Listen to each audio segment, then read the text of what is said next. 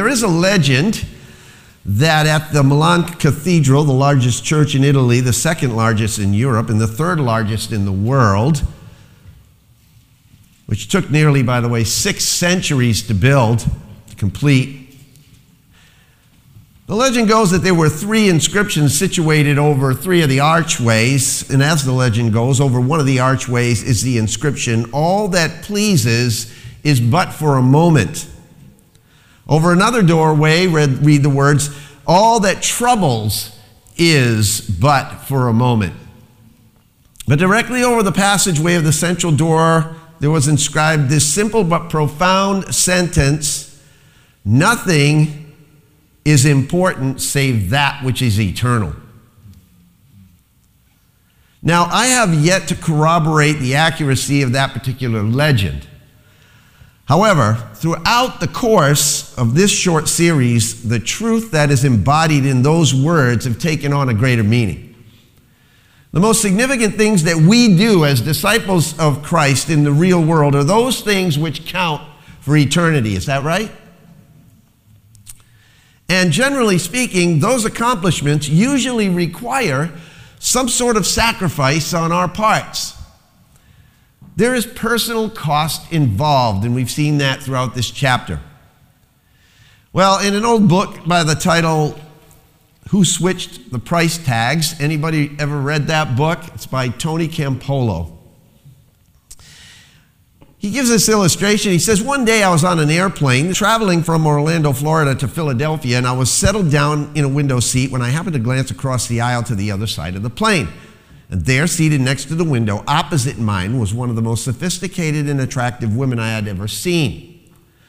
After a few minutes, a very macho looking guy came on the plane, and he was almost a stereotype of the kind of guy who hangs out at singles bars, right? And uh, with great interest, he says, I watched as he moved down the aisle of the plane and he spotted the empty seat next to the stunning woman and he sat down next to her and then he did his thing. Made moves that a New York makeout man, he says, would have admired. And in no time at all, he had the young woman thoroughly involved in conversation, hanging on his every word. Now, as a sociologist, Tony writes, I was fascinated with this interaction. But then an unexpected and exciting thing happened. When he had her completely engaged in conversation, she made her move and pulled a reversal. Suddenly, extracting a Bible from her shoulder bag, before the guy could figure out what was happening, she was laying the gospel on him. And her eyes sparkling with excitement, he said, she began telling him all about Jesus. And she pointed out verse after verse that showed the way of salvation and I must admit, this sudden turn of events absolutely amused me. And at one point, I had to bite my tongue to keep from laughing. But this was no laughing matter. Brilliantly and seriously, she told the story of God's salvation, and after his initial shock, he began to listen to her with genuine interest. Well, the plane landed in Philadelphia on schedule and rolled up to the reception gate so that the passengers could disembark. Everyone squeezed into the aisle and stood in their usual convoluted fashion. And it was as I was standing in the aisle, he says, that I noticed that the makeout man and the woman were not standing. Instead, they were both seated with their heads bowed in prayer. She had her hand on his shoulder and I knew that with that prayer, he was accepting Christ as his Lord and Savior. That woman will not, he says, be granted an honorary doctorate for what she did. No magazine will nominate her as Woman of the Year. No mention will be made in the evening news of what she did that day. But he says, it will have eternal significance. Now, you may say to yourselves, well, that wasn't really much of a risk. I mean, her life wasn't in the balance. How high was the cost for her? Now, granted, others have paid a much higher price for confessing Christ before people. I could have recounted a handful of stories of martyrdom But that wouldn't really have hit the mark with most of you, would it? Because you wouldn't be able to relate to that. Those stories often seem so surreal to us, so otherworldly, that we almost can't relate. But we can relate to someone confessing Christ in a situation like I just explained to you, that we might encounter on a regular basis like in the grocery store checkout line or on a plane or wherever it might be in your normal daily life. Tell me, if you were the person on the plane, would you have reacted the same way that this woman did? Would you have confessed Christ in that situation? Would you have been willing to pay the price of looking foolish, sounding fanatical, or coming on too religiously? Would you have been ready to take up the cross of death to self and take the risk of public humiliation for Jesus' sake? You see, testifying of our love for Jesus and proclaiming the good news of his salvation requires the same kind of internal motivation whether you are standing before a firing squad or sitting on a plane. It requires these kinds of things self sacrifice. It requires uncompromising commitment. It requires total devotion to Jesus. Now, in our text today, Jesus doesn't paint a serene portrait of what discipleship will be like. He hasn't yet, has he, in Matthew chapter 10? Rather, he's going to shock all of us by giving us the intense cost right up front. It almost seems like he's trying to scare people off Rest assured, he's not. But neither is he trying to enlist people for the sheer sake of having numbers that he can check off on a list that are following him. Jesus was never interested in how many followers he could gather and amass, but in how many committed ones he had. Is that right? He wants serious followers, not superficial friends. That's why he implies that before anyone decides to sign on with Jesus, they had better consider the high cost involved because total commitment to Christ demands that careful consideration of the cost. Matthew chapter 10, beginning in verse 34. Do not think, Jesus says, that I came to bring peace on the earth. Well, that's an interesting statement coming from the Prince of Peace, isn't it? Do not think that I came to bring peace on the earth. I did not come to bring peace, but a sword. For I came to set a man against his father, and a daughter against her mother, and a daughter in law against her mother in law. And a man's enemies will be the members of his household. He who loves father or mother more than me is not worthy of me. He who loves son or daughter more than me is not worthy of me. And he who does not take his cross and follow after me is not worthy of me.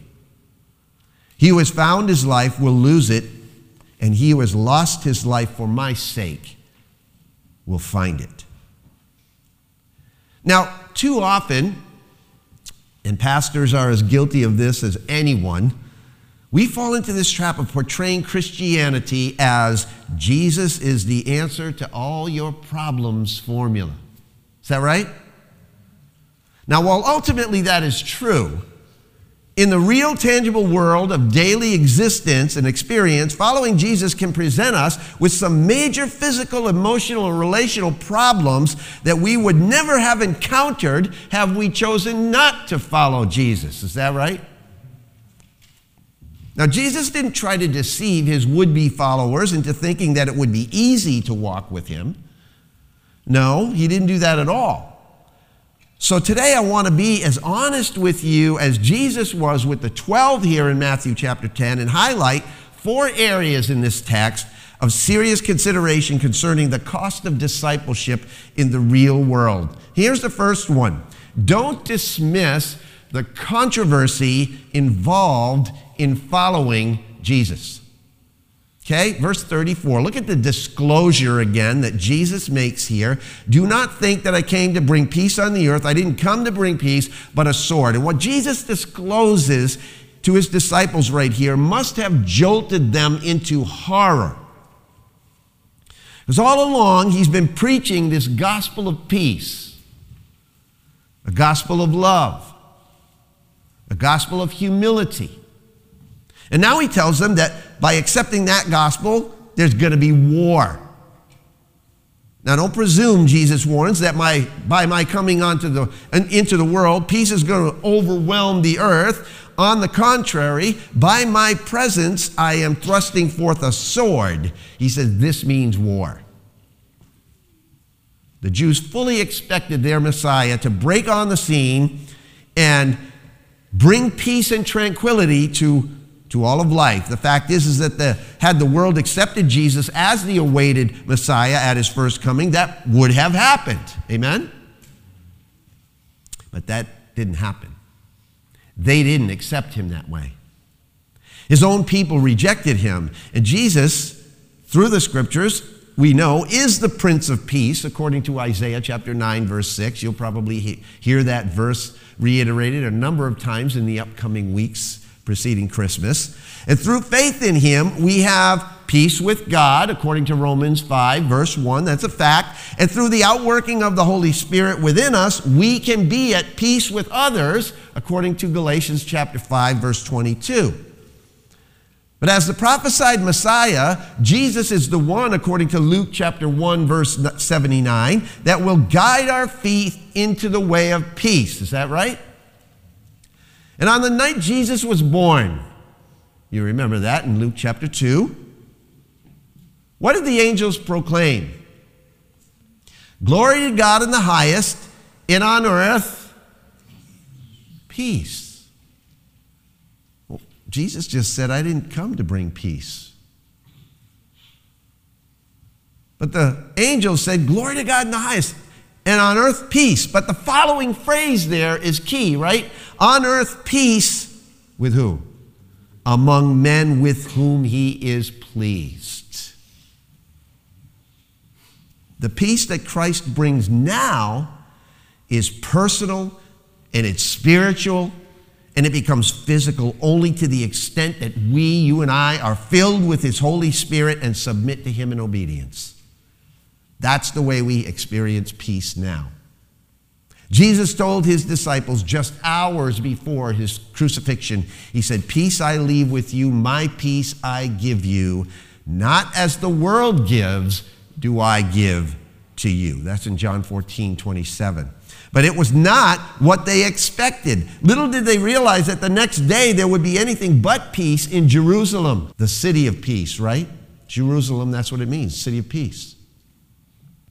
There would instead be a cross, a piercing sword that would divide religions, split families, separate the true believers from the false believers. Christ brings peace only to those who have a personal relationship with Him. Period. Now, these things, Jesus said, I have spoken to you that in me you may have peace. In the world you have tribulation, but take courage. I have overcome the world. That's another thing to be thankful for, by the way. My father in law, who led me to Christ, and you've heard me say this before, used to always say these, this, these, this phrase the word divides. The word divides. What is this divisive word? The Apostle John identified Jesus as the Word, right? In John 1 1. And He is the truth. And whenever he enters the picture, sharp division arises between those who believe in him and those who do not. It is Christ Jesus that divides. Okay? People are vehemently divided in their attitudes toward him. That's the sword that he's referring to here in this text in Matthew 10.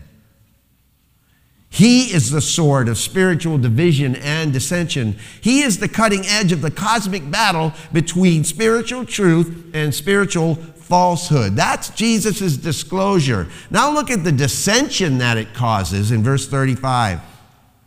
For I came to set a man against his father, and a daughter against her mother, and a daughter in law against her mother in law. And a man's enemies will be the en- members of his own household. Well, that's kind of a scary disclosure, isn't it? Who would want to sign on with something like that? The Greek word for sword here refers to this. People think it's like this giant Braveheart sword, like the one I have in my office. You've seen me bring it out here before. That's not what this word refers to here. This word refers to a short dagger that was an offensive weapon in warfare. It was designed to rip and shred the enemy apart. It's the same word Paul uses to refer to the sword of the Spirit or the Word of God in Ephesians chapter 6, verse 17. That, by the way, is not a broadsword, it is a short dagger. It's an offensive weapon. And the writer of Hebrews said that the Word of God is living and active and sharper than any two edged sword and piercing as far as the division of soul and spirit of both joints and marrow, and able to judge the thoughts and intentions of the heart. That's the same kind of sword he's referring to there in Hebrews 4:12. Jesus is the word made flesh, and that word divides, and he cuts like a knife. Okay? Now, when I received Jesus as my Lord and Savior, and first I thought I was bringing Jesus home to meet my family, who were very religious at the time. It was like a sword ripped right through our family. I thought they'd be incredibly happy. Instead, they were excruciatingly disillusioned with me because of the way that I was talking. Things are different now, praise God. Another thing to be thankful for. Similar things have happened to some of you. Even Jesus dealt with the trauma of an antagonistic family and loved ones. In Mark chapter, and you probably, I don't know if you knew this or not, but Mark chapter 3, verses 20 and 21. Look at what it says there. It says, And he came home, meaning Jesus, and the crowd gathered again to such an extent that they could not even eat a meal. When his own people heard of this, they went out to take custody of him, for they were saying, he has lost his mind. He's lost his senses. Even his own people. John chapter 7 and verse 2, beginning in verse 2.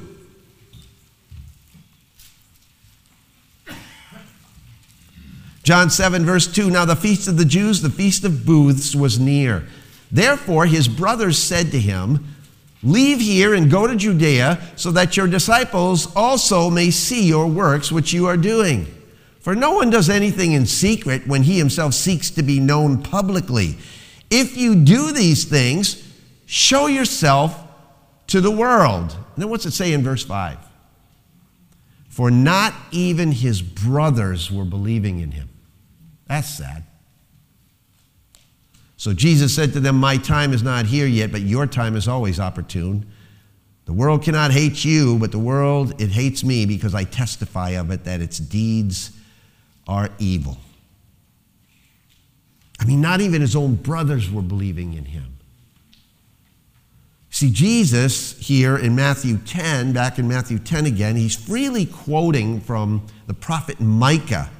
In Micah chapter 7, verse 6, and in verse 35 here in Matthew 10, he says that a relationship with Jesus is going to turn even the closest of family members against each other. When Micah spoke the original words in chapter 7 of Micah, it was in the context of a nation so utterly evil that even the closest of relationships could not even be trusted. Daughters couldn't trust their mothers, and mothers couldn't trust their daughters, and a man's enemies were that of his own household. Acts of betrayal and contempt occurred even within families in that context. And here Jesus gives it a slightly different twist and says that when a disciple receives me, meaning Jesus, through faith, the rest of the world who reject me, even sometimes the disciples' own family members, will absolutely oppose them. On another occasion, Jesus repeats even more graphically the sharp division brought on by following him in Luke chapter 12, in verses 51 to 53. It'll be on the screen for you. But this is what Jesus says in Luke 12 Do you suppose that I came to grant peace on the earth? I tell you no, but rather division. For from now on, five members in one household will be divided, and three against two, and two against three. They will be divided father against son, and son against father, mother against daughter, and daughter against mother, mother in law against daughter in law, and daughter in law against mother in law. Again, the word divides. And that phrase, to set against, is an intense phrase meaning to make hostile or to cut in two. These are very serious words, which many of you here in this room probably have experienced at one point or another in your walk with Christ, with family members or friends. It's not fun to be at variance with your family, is it? Not at all. Not fun to be at odds with your best friends or especially even your spouse. Because that knife can cut right through a husband and a wife relationship when one is a believer and another is not. But that's exactly what's at stake when a person decides to become a follower of Christ. And that in itself is one of the greatest roadblocks and obstacles to a person's salvation. It's, I, have seen it many, many times over the course of the ministry here where people have refused to accept Jesus or they're reticent to accept Jesus because they know it's going to bring division in their household. But Jesus says you can expect opposition. If you're going to be my disciple, you can expect it even from your most intimate relationships. In fact, Jesus puts it in even more graphic terms when he says a man's enemies will be the members of his household. Now, you know, one of the hardest things in the world for me as a pastor is to lead a man or a woman to Christ or spiritually counsel a man or a woman whose, whose spouse is not a believer because I know what they might have to face. And some of you know how difficult that is. And we've seen some miraculous happenings in this church where a spouse has come to faith in Christ and the other spouse has not, and they've prayed for them for years and years and years. And then finally, when it seemed like all was lost, that spouse gave their heart to Christ. Don't give up. Don't give up. You felt that pain. It's a very rough road to walk, and I want to take a quick aside just to give some spiritual encouragement to any of you who find yourself maybe in that situation.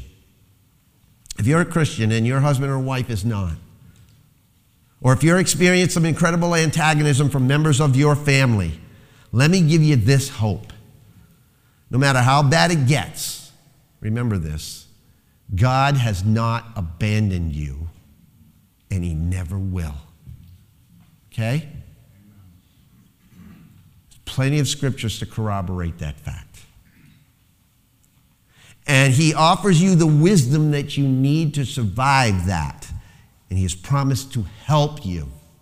He's promised to help you through it. So here's something I encourage people in this situation to try. I actually found this little tool in a, in a book entitled Inside the Mind of Unchurched Harry and Mary.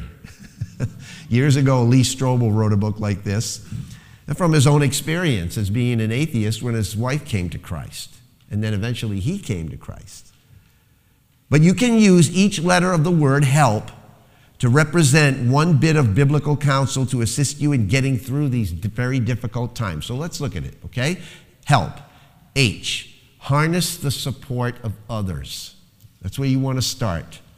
Find a mature man or woman of faith to pray for you and with you on a regular basis. Someone who will provide biblical encouragement to you in your trying times. Don't, don't find a yes person who will allow you to berate your unsaved spouse. That's not what you want. Okay? But someone who will keep you focused on Jesus through that and not on your situation. Okay? Harness the support of others. E, exercise restraint. Don't cram Christianity down your spouse's or your family's throat because the Apostle Peter said that we are always to be ready to defend the faith, but with what? Gentleness and respect. Okay? That's 1 Peter 3:15. I remember something the late Howard Hendricks said. He said, It's your job to love your spouse, it's God's job to change them. Okay? Just remember that. So exercise restraint. L, live your faith, don't just talk about it.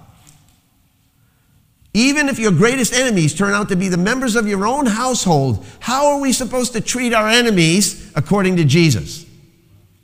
Yeah, bless them, pray for them. Are we supposed to attack them? Are we supposed to judge them? Are we supposed to badmouth them to other people, insult them, disrespect them, talk about them behind their back, disown them? Absolutely not. We are to love them, Jesus said. Love your enemies and do good to them and bless them and give generously to them. Just look it up in Luke chapter 6, verses 27 through 30. We are to have compassion on them, Romans chapter 12, 9 says.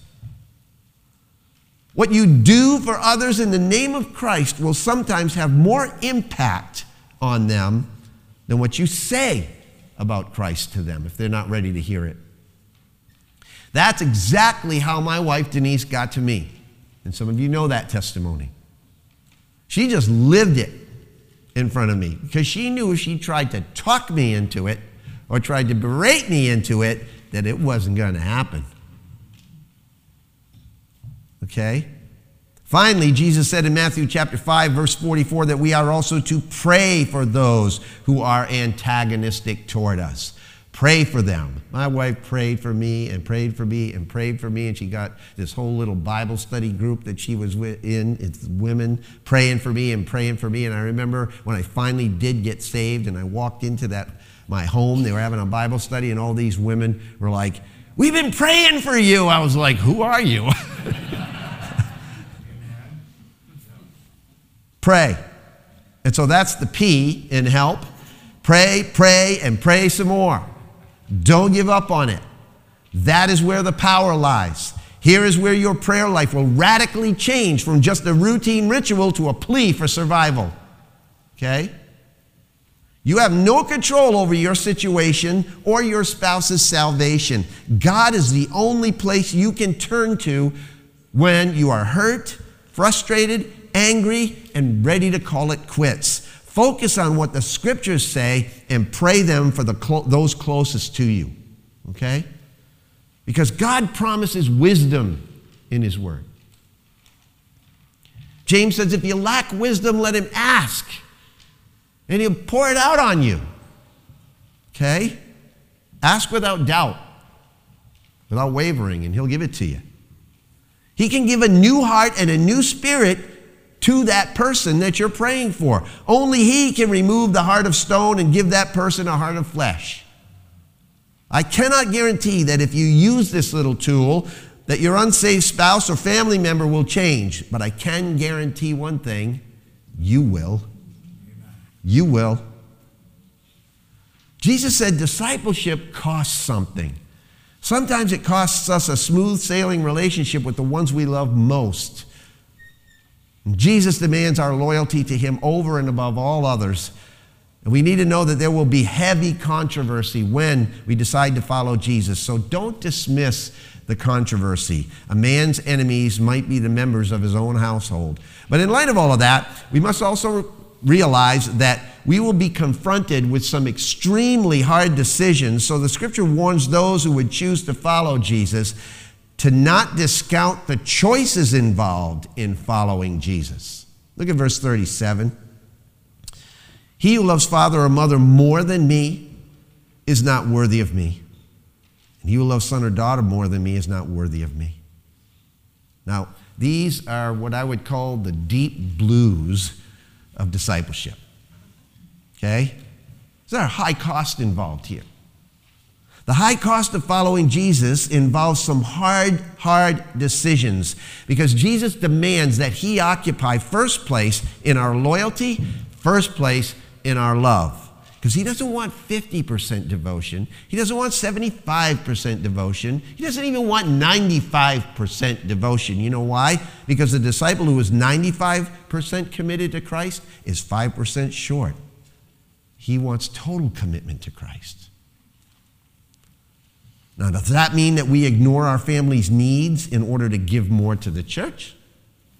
Does it mean that we should attend every meeting and event that the church has and get involved in every ministry possible while we neglect spending time with our spouse or our children? Do we use that as an escape to get away from what, what's hard at home? That's not loving Christ more than anything. That's conveniently avoiding your true responsibilities in every other area of your life. It's a total misunderstanding and misapplication of the scriptures. Listen, as a friend once said, Christ is not so much concerned about what we do in the church as much as who we are in Him. Okay? He's not so much concerned about what we do in the church as much as He is who we are in Him. And when we who are rooted in Jesus, if we're rooted and grounded in Him, we will fulfill our biblical responsibilities in a balanced and spiritually healthy way. So the scripture says husbands are to love their wives, wives are to respect their husbands, parents are to love their, and nurture their children, Children honor their parents, but our individual commitment to Christ is so far beyond that of any earthly relationship that if it ever came down to the hard choice between Christ and, and you fill in the blank, Christ and what or who? Jesus' loyalty to Christ must take precedence. Now, church history relates many such stories one powerful example is found in the life of a woman by the name of Perpetua, 22 year old nursing mother, imprisoned and eventually martyred for her faith in AD 203. Okay? It was 200 years after Christ, Christ's death. She refused to deny Christ, even if it meant that she would be put to death, leaving her infant son behind. Now, try to wrap your head around that, if you could. At one point, history tells us that her father pleaded with her to renounce Christ, and this is what he said quote, Daughter, have pity on my gray head, and have pity on me, your father. Do not abandon me to the reproach of men. Think of your brothers. Think of your mother and your aunt. Think of your child who will not be able to live once you're gone. Give up your pride. You will destroy all of us. Unquote. Later, her father appeared at her hearing with her infant son, dragged her from the step before the governor, and demanded that she renounce Christ by offering a sacrifice to the emperors. Perform the sacrifice, her father said and have pity on your baby. At that point, the governor demanded the same thing. Have pity on your father's gray head. Have pity on your infant son. Offer the sacrifice. I will not, cried Perpetua. Are you a Christian? asked the governor. Yes, I am, she replied. And the father persisted in pleading with her, and the governor then ordered her father to be thrown to the ground and beaten with a rod in her presence. And although this pierced her heart with sorrow, she refused to renounce Christ. I can't even think of a situation like that, putting myself in a situation like that. Can you? She refused to renounce Christ and was sentenced to be thrown to the beasts in the amphitheater and she, along with other young Christian women, was stripped naked, placed in nets, and brought into the arena. Miraculously, she survived those beasts, but was later martyred by the sword, peacefully and willingly choosing Christ over any other loyalty, even her own family. Now, I pray that none of you, none of us will ever have to face such a traumatic decision. And yet, the fact remains that it's possible that our loyalty to our family may be greater than our love for Jesus when it keeps us from doing what we know God's will to be. I have known people who have refused God's clear call to service simply because they've allowed personal relationships to immobilize them. What would so and so say? What would so and so think? That's not even a death threat, right? That's just reputation. Discipleship means giving one's first loyalty to Christ. In fact, our love for Christ must be so strong, according to the scriptures, that our love for any other person seems like hate by comparison. Luke chapter 14, verse 26 said, Jesus said, If anyone comes to me and does not hate his own father, now how could he say these things, right? If anyone comes to me and does not hate his own father and mother and wife and children and brothers and sisters, yes, and even his own life, he cannot be my disciple. Whoever does not carry his own cross and come after me cannot be my disciple. Those are hard words. Really narrows, narrows the group that will come to him, doesn't it? They're hard to accept words. But the meaning of hate here is clearly to love less by comparison, obviously. Otherwise, this would not be the statement of a Messiah, but a maniac according to some. As Messiah, Jesus says, You must put me first above all else, even your own life. But discipleship is an extremely high calling with an extremely high price. It demands that nothing take precedence over him. Jesus is not condoning hate here. He's saying, You must love me above everything. What is the one thing, the one thing that you would not give up for Jesus if he asked you to? It may be more than one thing. But consider this. What did he give up for you? Now, don't dismiss the controversy involved in following Jesus. Don't discount the choices involved. They're very high, high stakes. They cut to the most personal level imaginable. When Jesus calls a man or woman to follow him, he offers not only controversy and hard choices, but it says here he offers a cross. He bids us, as Dietrich Bonhoeffer famously said, to come and die. And so the third thing that we see here in this text is that Jesus says, don't disregard the cost of following Jesus, of following me. Verse 38 and he who does not take up his cross and follow after me is not worthy of me. I mean, we have such a warped view of what that means, taking up your cross and following Jesus. And I can't say that I have it figured out or that I can even wrap my whole head around it. But I know one thing I know that what I consider taking up a cross and following Jesus is far probably less than what he was saying right here in this text.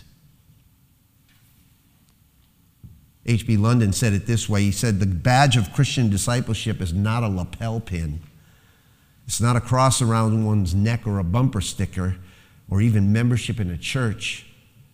It's a lifestyle, an identification with Jesus' words, life, and mission.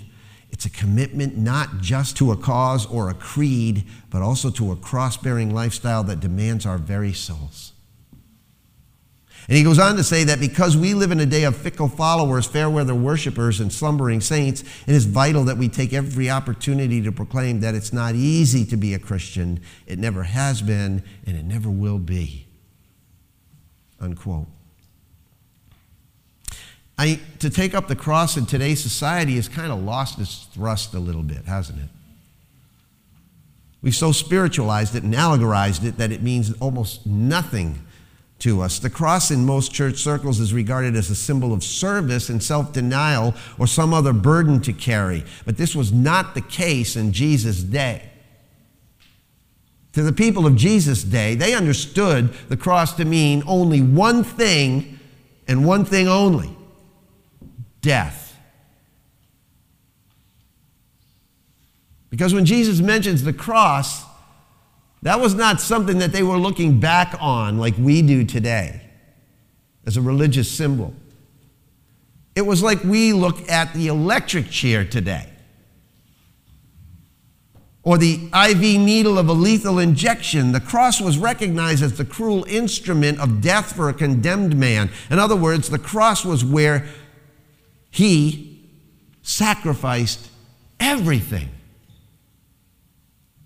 There were no self centered ambitions there, no comforts, no achievements, no glory or dreams that held him back. There was nothing that distracted Jesus from doing God's will. The cross was what Jesus was willing to endure for you and for me. So now, when Rome crucified criminals, often the criminal carried his own cross to the site of execution. That's historic. We know that. But this public display was, in effect, an admission that Rome was right in sentencing that person to death and that he was wrong. So, similarly, when Jesus calls his disciples to carry their cross and follow him, he calls us to publicly display ourselves before the world, admitting that Jesus is right and we are submitting ourselves to him, even to our death. That's literally what Jesus is talking about here with the cross. Luke 9 23 says, And he was saying to them all, If anyone wishes to come after me, he must deny himself and take up his cross daily and follow me. And it's a daily thing, isn't it? Daily is the critical word here. And that's what it's going to take. The cost of discipleship means refusing to indulge ourselves with our selfish, sinful bent and committing ourselves to doing the will of God every single day. Every single day. It's a new day. Every morning you get up, it's another day to take up your cross and deny yourself. That's tough. And by the way, the self denial that Jesus speaks of here is not denying ourselves luxuries like a Big Mac, the chocolate chip cookies, cigarettes, and cocktails, although it may include all those things. It is, as the late John Stott says, quote, actually denying or disowning ourselves. Okay? It's not just these little things that we like, it's denying ourselves, renouncing our supposed right to go in our own way. That idea informs a lot of what's going on in our culture today. You need to rethink that. All of us do. To deny oneself is to turn away from the idolatry of self centeredness. If you walk out of this message with anything, Remember that one. Because that is going to set the trajectory of how you live your life on a daily basis. To deny oneself is to turn away from the idolatry of self centeredness. So to take up the cross is to realize that we, you and I, are expendable. That there's a far greater and more profound purpose for us to be living on this earth than simply to please ourselves. We must realize that I must realize that I was created first and foremost to bring glory to God, and I cannot do that when I'm preoccupied with my own plans, no matter how noble that cause may be. And you know, we all struggle with that every single moment, don't we? The Apostle Paul identified what taking up our cross means in practical, personal terms. In Acts chapter 20, and verse 24, Paul said, But I do not consider my life of any account as dear to myself, so that I may finish my course in the ministry which I received from the Lord Jesus to testify solemnly of the gospel of the grace of God. That really kind of sums it up. Galatians chapter 2, verse 20. I've been crucified with Christ, and it's no longer I who live, but Christ lives in me.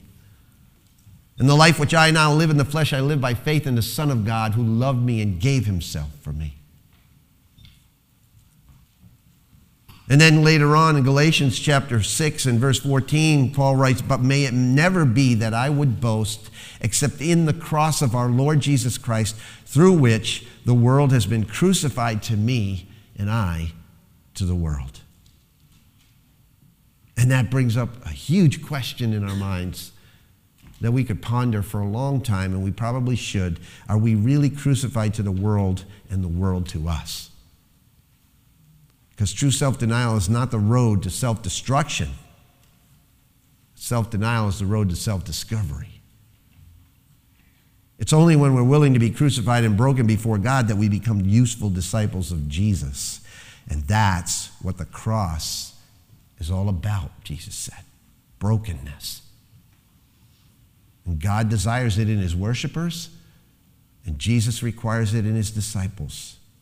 You see, we all have a cross to bear, a death to undergo. That's the cost, Jesus said, of discipleship. Consider it well.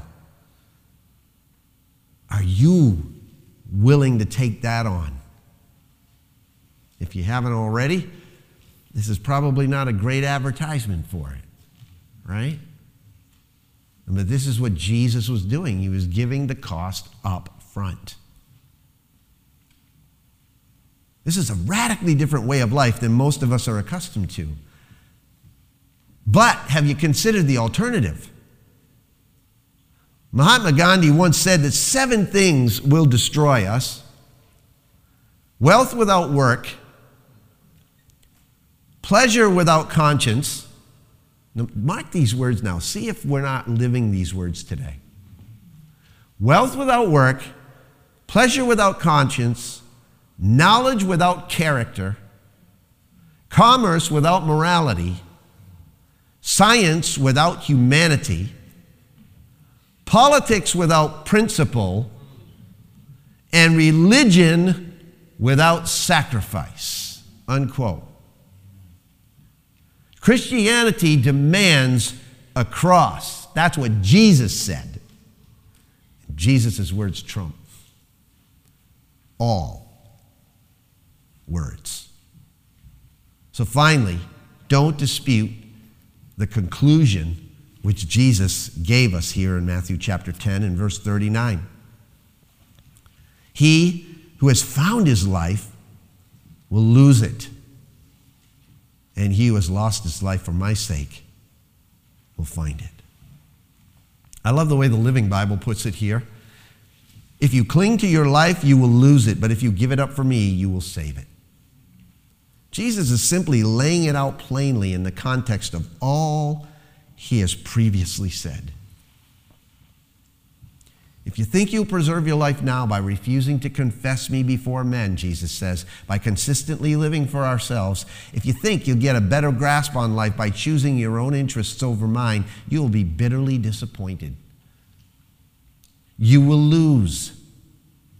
But if you give yourself away, forgetting your own wants out of loyalty to me, being willing, if need be, to pay the supreme price, believe me, one day you will be with me in paradise because you will have exhibited that you truly are one of mine. That's what Jesus is saying. Boy, that flies in the face of a lot of prosperity teaching today. Flies in the face of a lot of teaching today. It certainly flies in the face of the world's teaching today. In the words of Jim Elliot, who exemplified these words of Jesus, he said, He is no fool who gives up what he cannot keep to gain what he cannot lose. Let's pray. Oh Lord God in heaven, this is a very, very weighty message. And I'm thankful, Lord God, that they're your words and I didn't come up with them on my own. That you laid it out plainly for us here in Matthew 10. May your Holy Spirit be strong in us, Lord God, so that we can sift through all that we see in this text and realize how exactly you want to us, apply it to us. I can't even begin to understand what that means for each individual person sitting in this room and listening by some other means. But I do know, Lord God, for those of us who name the name of Christ and want to follow you fully, it has weight, it has bearing. It means that we've got a lot of work to do as we submit ourselves to the Holy Spirit's leading. Father, there have been times in our lives, I'm sure, when we have taken up the cross. Help us to remember those times, Lord God, and may they drive us more to our knees at the foot of the cross, Lord God, to submit ourselves to you, recognizing how much you gave for us. You gave your life that we might live, that we might have full forgiveness of sins. That you poured out your mercy upon us, Lord, undeserved, grace upon grace. May we be ever thankful for all that you have done and all that you are accomplishing in your people. We love you. We fall far short of your glory, and we confess that and ask your forgiveness. But we know you love us and you lead us. May we follow hard after you, I pray. For Jesus' sake, for the sake of his kingdom. Amen.